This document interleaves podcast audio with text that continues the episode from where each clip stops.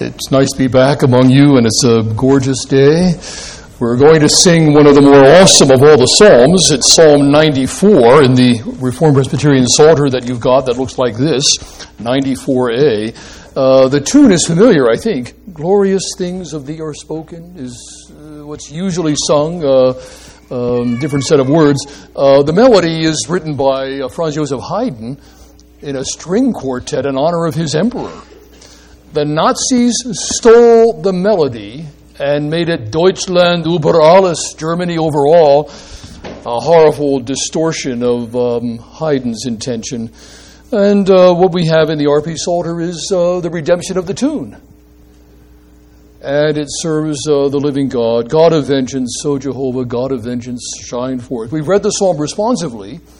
Uh, now we'll sing the first portion of the psalm uh, to a glorious uh, tune, and we will not think of the Nazis at all. all right, or try not to. Okay, don't think of an elephant. Okay, all right. We'll think of God as the God who does what is just and right in the world. Will God judge the world with righteousness? Yes, He will. Will He judge the church in His mercy? Yes, He will. And the psalm speaks of these things. Let's stand and sing these stanzas. Psalm 94a in the book of Psalms we're singing.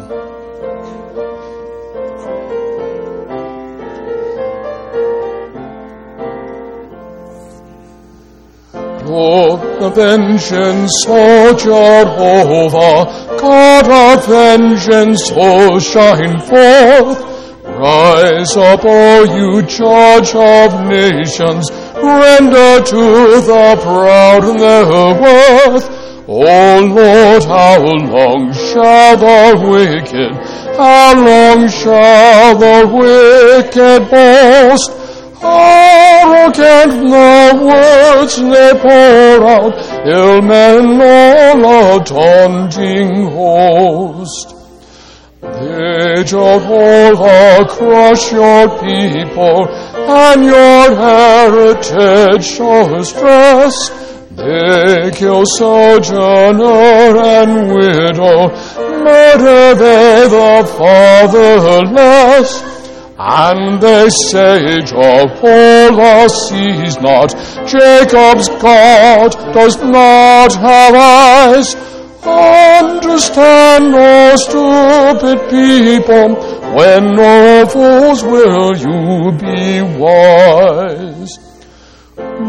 The image does he hear not? Who formed eyes does he not see? Who warns nations does he smite not? Or men teachers knows not he? All the thoughts of men the Lord sees, knows that but a breath are they. Bless the man whom you chastise, Lord, whom you teach to know your way. Him rest from days of trouble, till the wicked be overthrown. Our Lord will not leave his people, will abandon not his own. When to every verdict given, justice shall come back again. Everyone whose heart is upright will see righteous judgment then. Amen. You may be seated.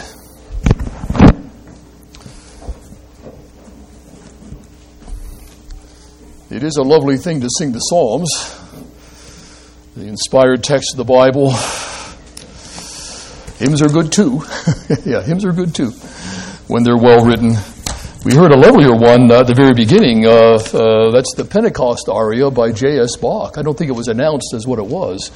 Uh, but I remember learning that in piano parts, uh, oh, 50 years ago and struggling. you got it right today. Yeah.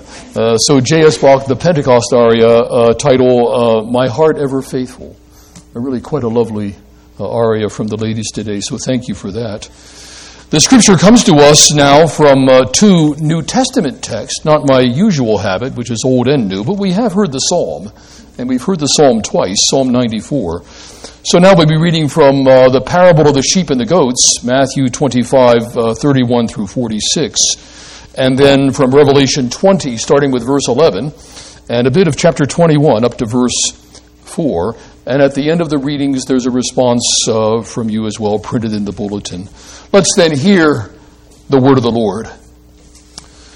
When the Son of Man comes in his glory and all his angels with him, he will sit upon his glorious throne. All the nations will be gathered before him, and he will separate the peoples one from another, as a shepherd separates the sheep from the goats.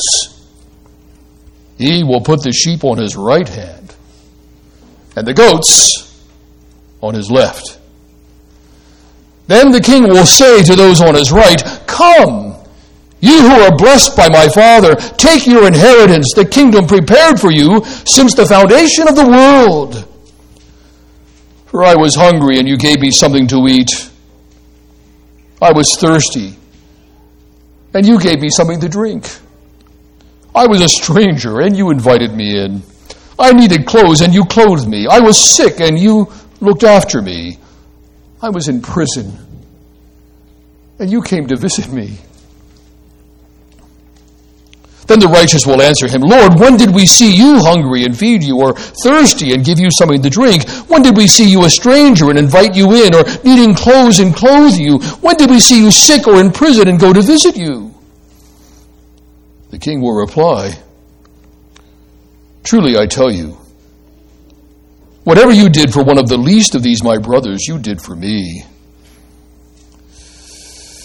And then he will say to those on his left, Depart from me, you who are cursed, into the eternal fire prepared for the devil and his angels. For I was hungry, and you gave me nothing to eat. I was thirsty, you gave me nothing to drink. I was a stranger, and you did not invite me in. I needed clothes, and you did not clothe me. I was sick and in prison, and you did not look after me. They also will answer, Lord, when did we see you? Hungry or thirsty or a stranger or needing clothes or sick or in prison and not help you? He will reply, Truly I tell you, whatever you did not do for one of the least of these, you did not do for me. Then they will go away to everlasting punishment but the righteous to everlasting life. And now the New Testament reading uh, from the book of Revelation, Revelation 20, verse 11 through 21, 4. Again, hear ye the word of the Lord. Then I saw a great white throne, and him who was seated upon it. The earth and the heavens fled from his presence, and there was no room for them. I saw the dead, the great and the small, standing before the throne, and the books were opened. And another book was opened, which is the book of life. The dead were judged according to what they had done, as recorded in the books. The sea gave up the dead that were in it, and death and Hades gave up the dead that were in them, and each person was judged according to what they had done. Then death and Hades were thrown into the lake of fire. The lake of fire is the second death. Anyone whose name was not found written in the Lamb's book of life was thrown into the lake of fire. And then I saw a new heavens and a new earth, where the first heaven and the first earth had passed away, and there was no longer any sea. And I saw the holy city, the new Jerusalem, coming down out of heaven from God, prepared as a bride, beautifully dressed for her husband. And I heard a loud voice from the throne saying, Look, God's dwelling place is now among the people, and he will dwell with them. They will be his people, and God himself will be with them and be their God. He will wipe every tear from their eyes, and there will be no more death, or mourning, or crying or pain. For the old order of things has passed away. The word of the Lord. Well, we've come with this text to the end of the age. Not the end of the story, but the end of the age. Our verse for the day, the key verse is verse 12. I saw the dead, great and small, standing before the throne, and books were opened, and another book was opened, which is the book of life. And the dead were judged according to what they had done, as recorded in the books. Key idea for the day, it's in our text. Final judgment for the world. Yes, it's coming. Final judgment for the world is final salvation for the Christian. And to have one's name in the Lamb's book of life is to be everlastingly safe. And to have one's name not written in the Lamb's book of life is everlasting misery. There are two great books of judgment the book of works and the book of life.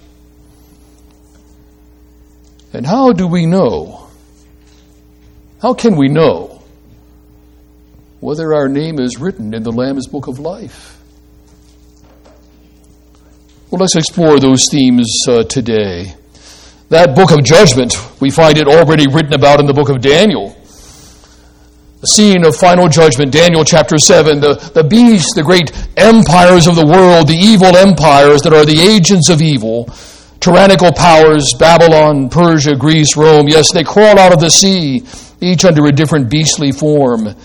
And in Daniel 7, verse 10, we read this a throne.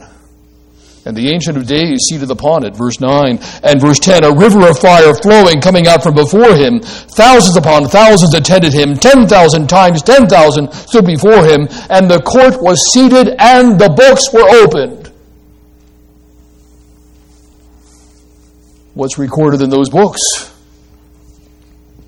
The deeds of the evil empires.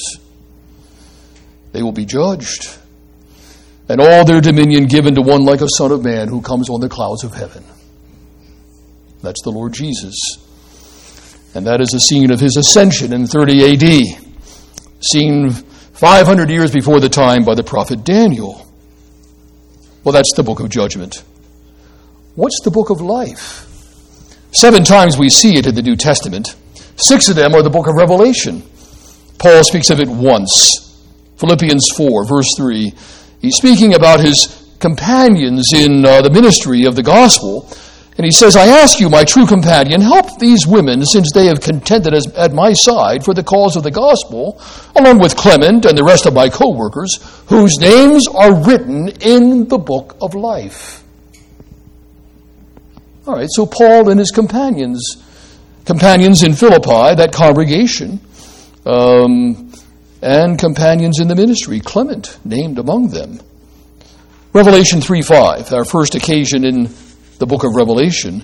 The one who is victorious will be dressed in white, and I will never blot the name of that person from the book of life, but will acknowledge that name before my Father and before his angels. Chapter 13, verse 8. This is the chapter about the beast that crawls out of the sea. That final and terrifying power.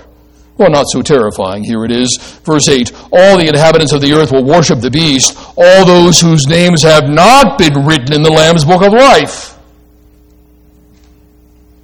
from before the creation of the world. Chapter 17, verse 8. The beast which you saw once was, now is not, and yet will come up out of the abyss and go to its destruction. The inhabitants of the earth, whose names have not been written in the Lamb's book of life from the creation of the world, will be astonished when they see the beast, because it once was, and now is not, and yet will come.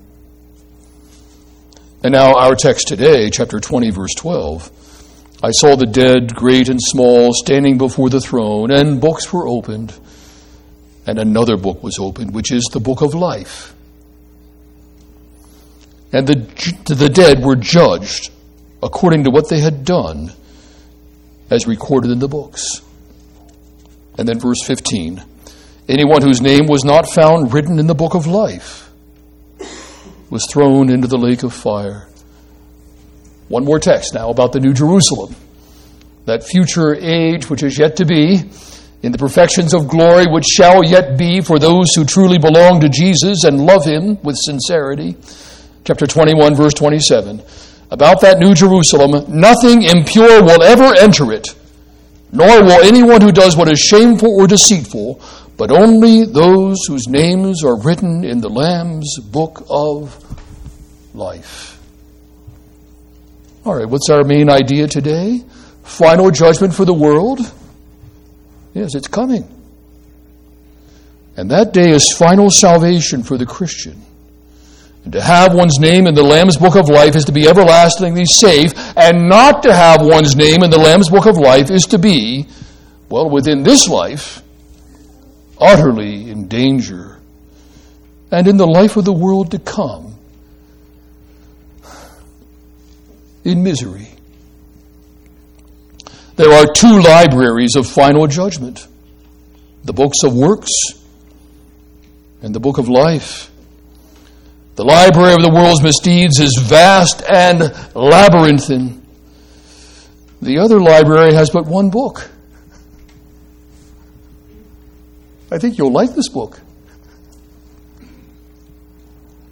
Those who trust in Jesus, yes, their names are in it. Now, that message would be small comfort if we could not know now if our names were written in the book of life. There is a way to know now. There is only one way to know now, and that way is the gospel of Jesus Christ. Do you believe in the gospel of Jesus Christ? Do you trust Jesus Christ to be your faithful Savior? If the answer truly from the heart is yes, then of course, the only way your heart could have said that is, as Paul tells us in 1 Corinthians 12, by the Holy Spirit. No one says Jesus is Lord except by the Spirit of God. And to say that confession from the heart, yes, I believe in Jesus, to say that from the heart can only happen by the grace of heaven. And if it's done by the grace of heaven, then of course your name is written in the book of life. There's no way to look into the back door of God's mind to see whether your name is written. No, no, no, no, no. There's no back door accessible to you. There's only the front door. And what's the front door? It's the gospel of Jesus. The thing that is preached openly to all the world, the thing that's been preached since uh, the days of Jesus, and in its Old Testament form, preached since the foundation of the world. And that is trust in Jesus Christ. All right, in the Old Testament by way of foreshadowings, yes. But don't forget Jesus' words, the opening words of his mission in the Gospel of Mark, Mark chapter 1, verse 15, one of the most important sentences ever written in the history of the world. Here's what Jesus says when he comes preaching into the world The time has come. What time? The time of redemption. The time has come, the kingdom of God is near repent, and believe the good news. That's the front door. There is no back door into the mind of God to see these things. Speculations abound in the literature of uh, bad theology. There is no back door to that way. There's only the front door, which is the gospel. Do I trust Jesus Christ to be my faithful Savior? If truly I do, then of course I've only done so by the grace of heaven. And if I've done so by the grace of heaven, my name is written in the right book. And here's the mystery. All right, a mystery of predestination from all eternity. The counsels of the triune God, which are beyond all of our fathoming, that's in eternity. We have no access to that except as revealed in Scripture. But within history, within time, within our life, it's the gospel which goes out to the world and says, Repent and believe. And that gospel is to be preached by the church everywhere and to all. And people believe. And, God willing, we have believed. And God willing, all in this room have believed or shall. And If so, our names are written in the right book. Yeah, the right book. And so we have a story here of universal judgment. Two, two books, two sets of books, if you will, two, two libraries, if you will. The books of the deeds of the world without God, and the book of the Lamb, the book of life. The judgment is universal. Notice the text says that all were gathered before that great, white, and shining throne, both great and small. Why is universal judgment necessary? We'll look at that idea. Why is universal judgment good? Yeah, we'll look at that idea too. Even the damned will be glad, in a way, for this universal judgment. Why? We'll look at that question. And why should believers rejoice in every way in regard to this universal judgment? Judgment sounds bad, right? Yeah, it sounds bad. You go to the court, you're in the dock. yeah, judgment is always is scary. But what if tyranny and murderous violence never found their comeuppance? What if evil went forever unrequited? Yeah, imagine that world. That's not a world that you want. Now, there was a philosopher who was uh, rather far from the kingdom of God, but had some right ideas. His name was Immanuel Kant. In class, we joke that he is I Kant. Okay, Immanuel Kant, his initial. Around 1800, writes this stuff, and um, a German language philosopher, one of the founding figures in philosophical modernism. And uh, unlike many of Kant's intellectual children, uh, Kant actually believed in God, well, a vague kind of God, recognizably divine, but uh, not especially um, redemptive. Kant tried to assassinate all the old classic arguments for God's existence, but there was one argument that he could not kill. In fact, he lent support to it and gave it even more development. He did it this way. Here's the argument. It's called the moral argument for God's existence. We human beings, he says, have a universal imperative, a, a sense that there is something called duty, a sense of ought. It presses upon us all, says Kant. It impresses itself upon us all, and the only way to account for such a universal sense of duty is God. There must be a God.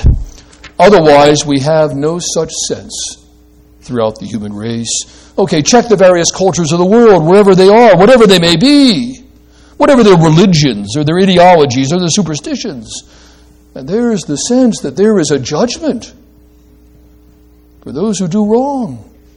How do we account for this in the universality of, of the human race? Kant says only by the fact of God.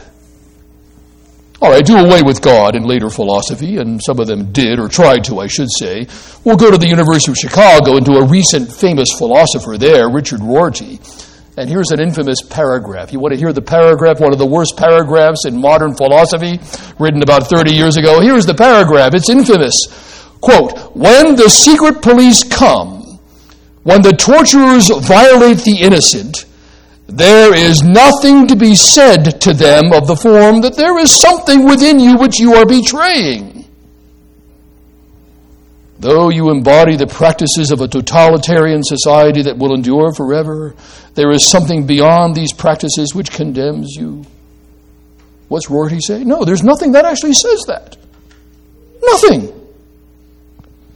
And what is Rorty's answer then to tyranny? Here it is. Quote, this is not how we do things in a civilized West.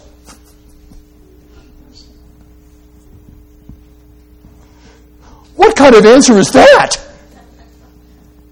And so his fellow philosophers were scandalized by it. And Rorty's essay is now called, quote, notorious. Yeah, right. That's, that's a good word for it. Notorious.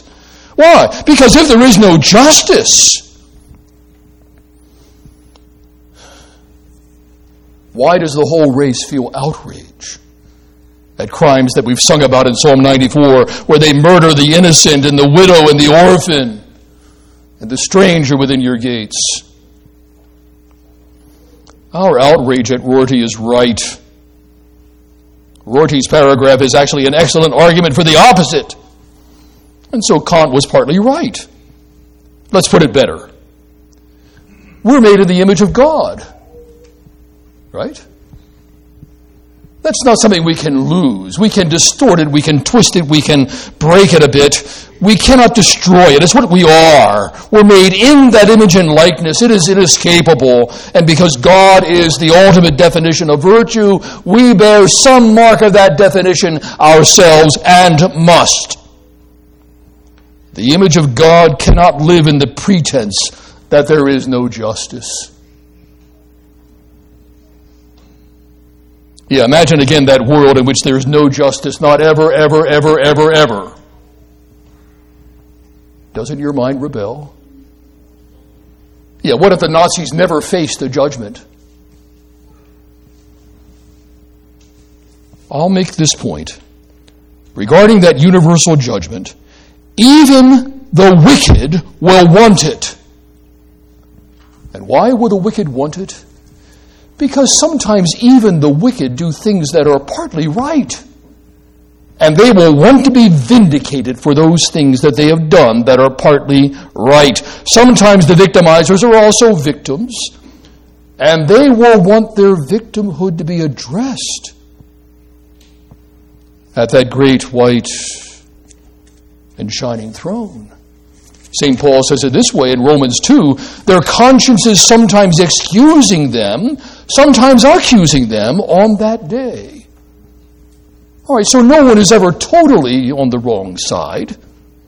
We're prevented from that by being the image and likeness of God. Okay, we distort it, we twist it. It's like going to the amusement park and looking yourself at those funny mirrors, you know, and it's not quite you a distortion of the image of yourself in the funny mirror, a distortion of the image of God in our character, our soul. But something of the image is still there. Even the wicked will want it for the partial vindication that God will, dare I say it this way, will owe them. That is, that justice will owe them. And for, for the righteous, that is, for the Christians, for those who repent and believe, what is it for the Christian then? This final judgment is our vindication. That is, it's God's declaration to all the world and to those who despise the church of Jesus. It's God's declaration that, that the church is in the right, that the people of God are beloved, and that they are uh, sanctified truly and wear the white robes of Christ's righteousness. And whatever their faults, which are many, yeah, don't forget, which are many, those faults are washed away in the blood of the Lamb. And that book of life is the book of the Lamb. The book of the Lamb. And so, yes, the believer is judged. The text tells us that everyone is judged by their works. Now, wait a minute, my works are mixed. So are yours, Joe. I don't know you at all, but, but I know your works are mixed. Okay, driving here this morning, I was in a bit of a haste. And I pulled out of my driveway down the alley and turned onto 36th Street, and then there was Route 18 in front of me, and I had a stop sign. And I was in a bit of a haste, and I looked to the left, I looked to the right, I looked to the right again, and then I made my turn. There was a guy coming from the left, a little closer than, uh, than should have been, and it was my fault, and I hadn't loved my neighbor enough in that moment of haste. All right, he missed me, I missed him. Nobody really swerved, but it was too close for comfort, and I wondered if that fellow recognized me. I hope he didn't. All right, but what happened in that moment about two hours ago? I had failed to love my neighbor. Yeah, I had failed to love my neighbor as myself. It's bothered me for the last two hours. My father taught me, okay, you want to make that turn? Look left, look right, you know, look, look, look twice. Look left before you make the turn. Make sure the last place you look is left and you've looked twice. And that was 50 years ago for that lesson. And I nearly always do it. But not this morning. I didn't love my neighbor well enough. All right, so Romans 2 applies to the Christian too. Their conscience sometimes excusing them, sometimes accusing them on that day. And we can't forget what Paul says later, a chapter later in Romans, chapter 3, verse 23. A text often misquoted. Here's the right quote For all have sinned. You know the text. Maybe you do. For all have sinned. Okay, there's our past. And fall short. There is our present. All have sinned and fall short. All right, so the believer, yes, is judged by works, but our good works receive their reward. And Jesus says in Matthew 25, Come, ye blessed of my Father, enter the kingdom that was prepared for you from the foundation of the world. For I was hungry, and you fed me. I was thirsty, and you gave me drink. And likewise, in that chapter, a different parable, the parable of the talents, what does Jesus say to those who invested those bricks of gold that the ancients called a talent? Yeah, 75 pounds of gold in a, one of those bricks. A talent is a brick, a brick of precious metal. What does the master say? Well done, good and faithful servant. Okay, you've earned five talents. I give you five cities. All right, now these works that are rewarded are not really merit, because each work by itself is certainly corruptible and corrupted and corrupt. We never act purely for the glory of God. That's not yet true within our mortal life. There is no moment yet when you have loved God with all your heart, soul, mind, and strength. All right, God is, God is improving us in Christ. We are being sanctified but it's a lifelong journey to that blessed goal, and none of us has yet arrived within that blessedness of the divine perfection that is yet to be. We are pilgrims on a hard road, and we sometimes take the wrong turn, or sometimes fail to look to the left twice. All right. We have never yet acted purely for the glory of God. Our works are mixed. But nonetheless, the Christian's works are done in Christ. And whatever is faulty, Jesus wipes away by his cross and resurrection. And whatever is not faulty is, of course, his gift the fruit of the Spirit, grown by the Holy Spirit. And such things abound then to the glory of God. And Christ purifies us from all sin and in that act of faith that we exercise with repentance, what does God do? He declares us just.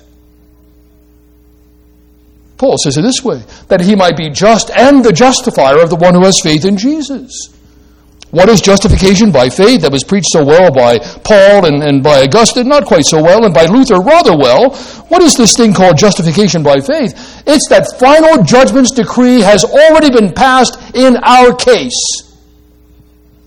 The decree of final judgment, the last day, that great and glorious white and shining throne, the decree that is will be decreed upon that throne is already decreed for us in Christ. And what is the decree?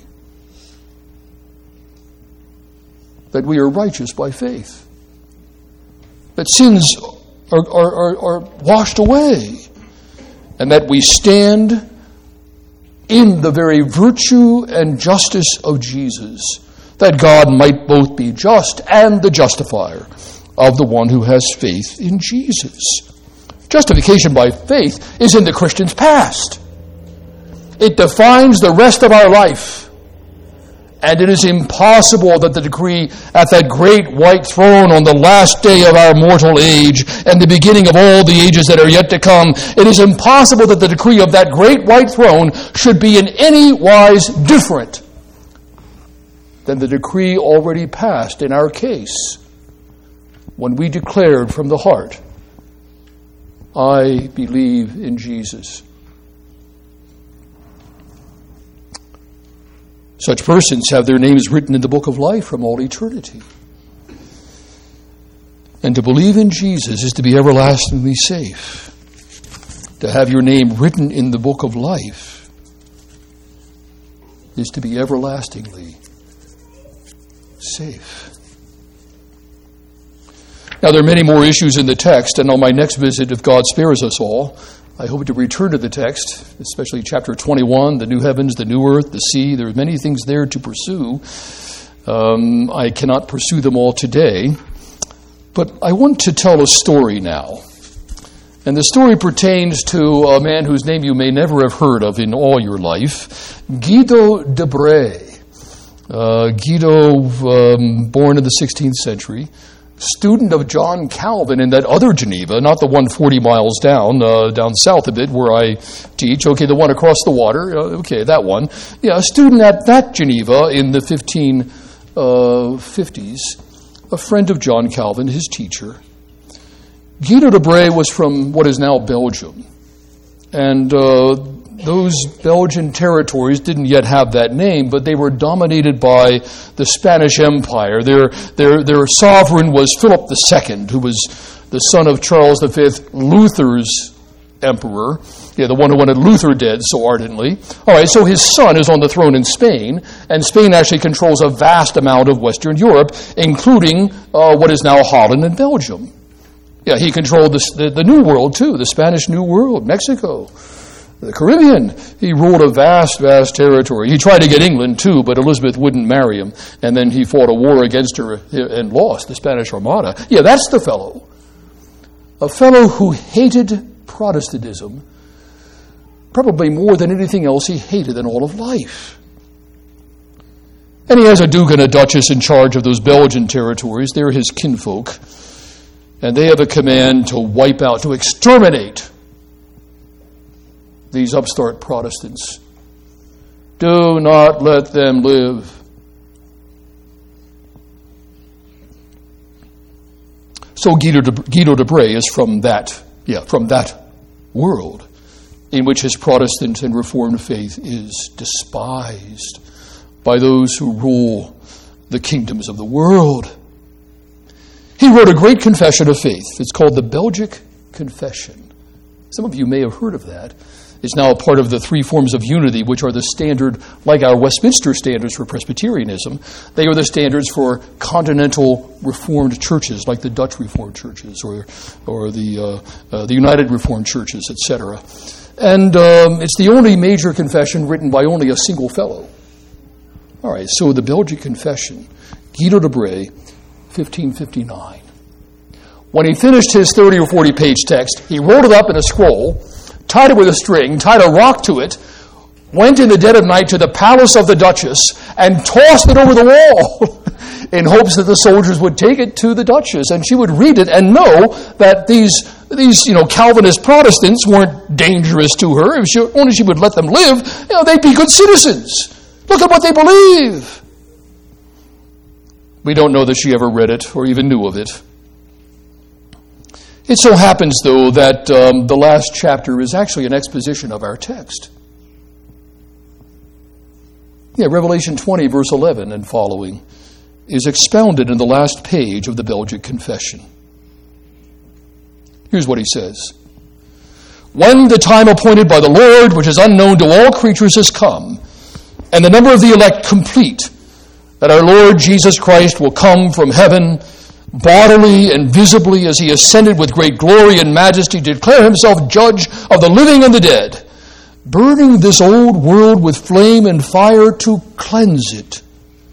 And then all people will personally appear before this great judge, both men and women and children, that have been from the beginning of the world to the end thereof, being summoned by the voice of the archangel, by the sound of the trumpet of God for all the dead shall be raised out of the earth, and their souls joined and united with their proper bodies in which they formerly lived.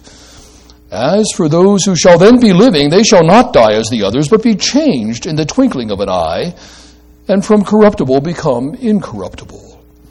Then the books, that is to say, the consciences, shall be opened and the dead judged according to what they have done in this world, whether it be good or evil. Nay, all people shall give an account of every idle word they have spoken, which the world only counts amusement and jest. And then the secrets and hypocrisies of men shall be disclosed and laid open before all. And therefore, the consideration of this judgment is justly terrible and dreadful to the wicked and the ungodly, but most desirable and comfortable to the righteous and the elect. Because then their full deliverance shall be perfected, and there they shall receive the fruits of their labor and trouble which they have borne. Their innocence shall be known to all, and they shall see the terrible vengeance which God shall execute on the wicked, who most cruelly persecuted, oppressed, and tormented them in this world, and who shall be convicted by the testimony of their own consciences, and being made immortal, shall be tormented in that everlasting fire which is prepared for the devil and his angels.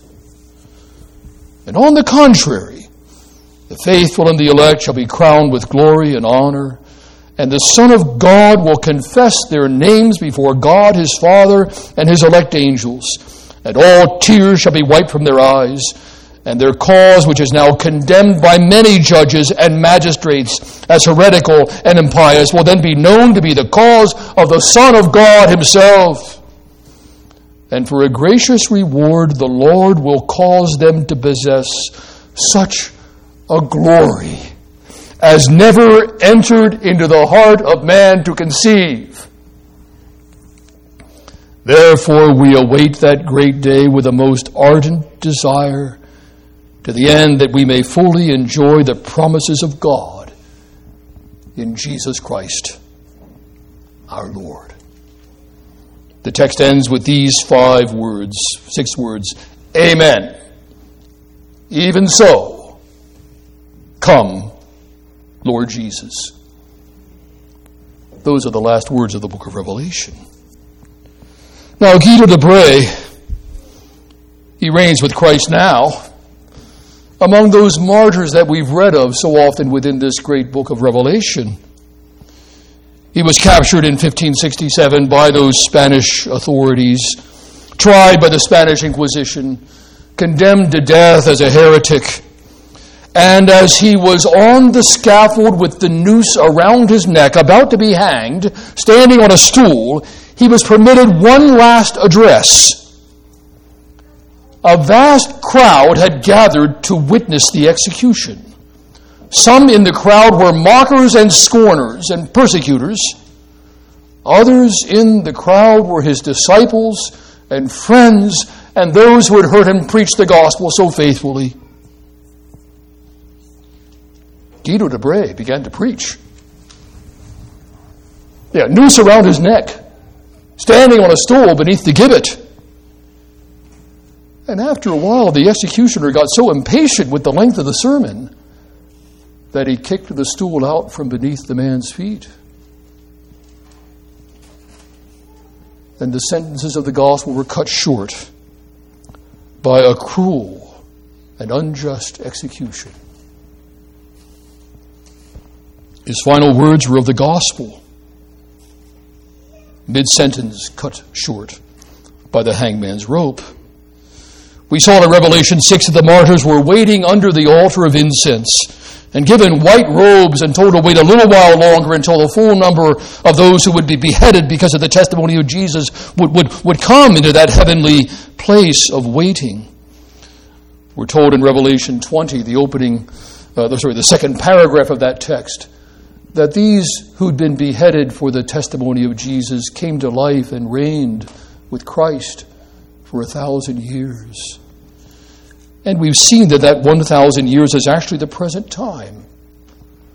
That is the time of the reign of King Jesus from heaven over all earth and heaven.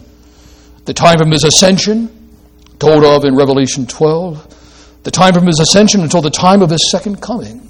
The thousand years, a symbolic number for the fullness of time until the final judgment of the world and the final salvation of God's people. What is Guido de Brès doing now? He is reigning with Christ. What do the dead in Christ do now? They reign in Christ. If the Lord tarries, what shall we do until that last and great day? We shall reign with Christ. and for all who have believed in this gospel, we can know now, yes, now, that our names are truly written in the Lamb's Book of Life. One of those other documents in those uh, that, that the, the threefold unity of the Reformed churches of the continent is called the Heidelberg Catechism, written in 1563. Its opening question is justly famous. Maybe you've heard it before. Christian, what is your only comfort in life and in death? I love the question. I love the answer more. Christian, what is your only comfort in life and in death?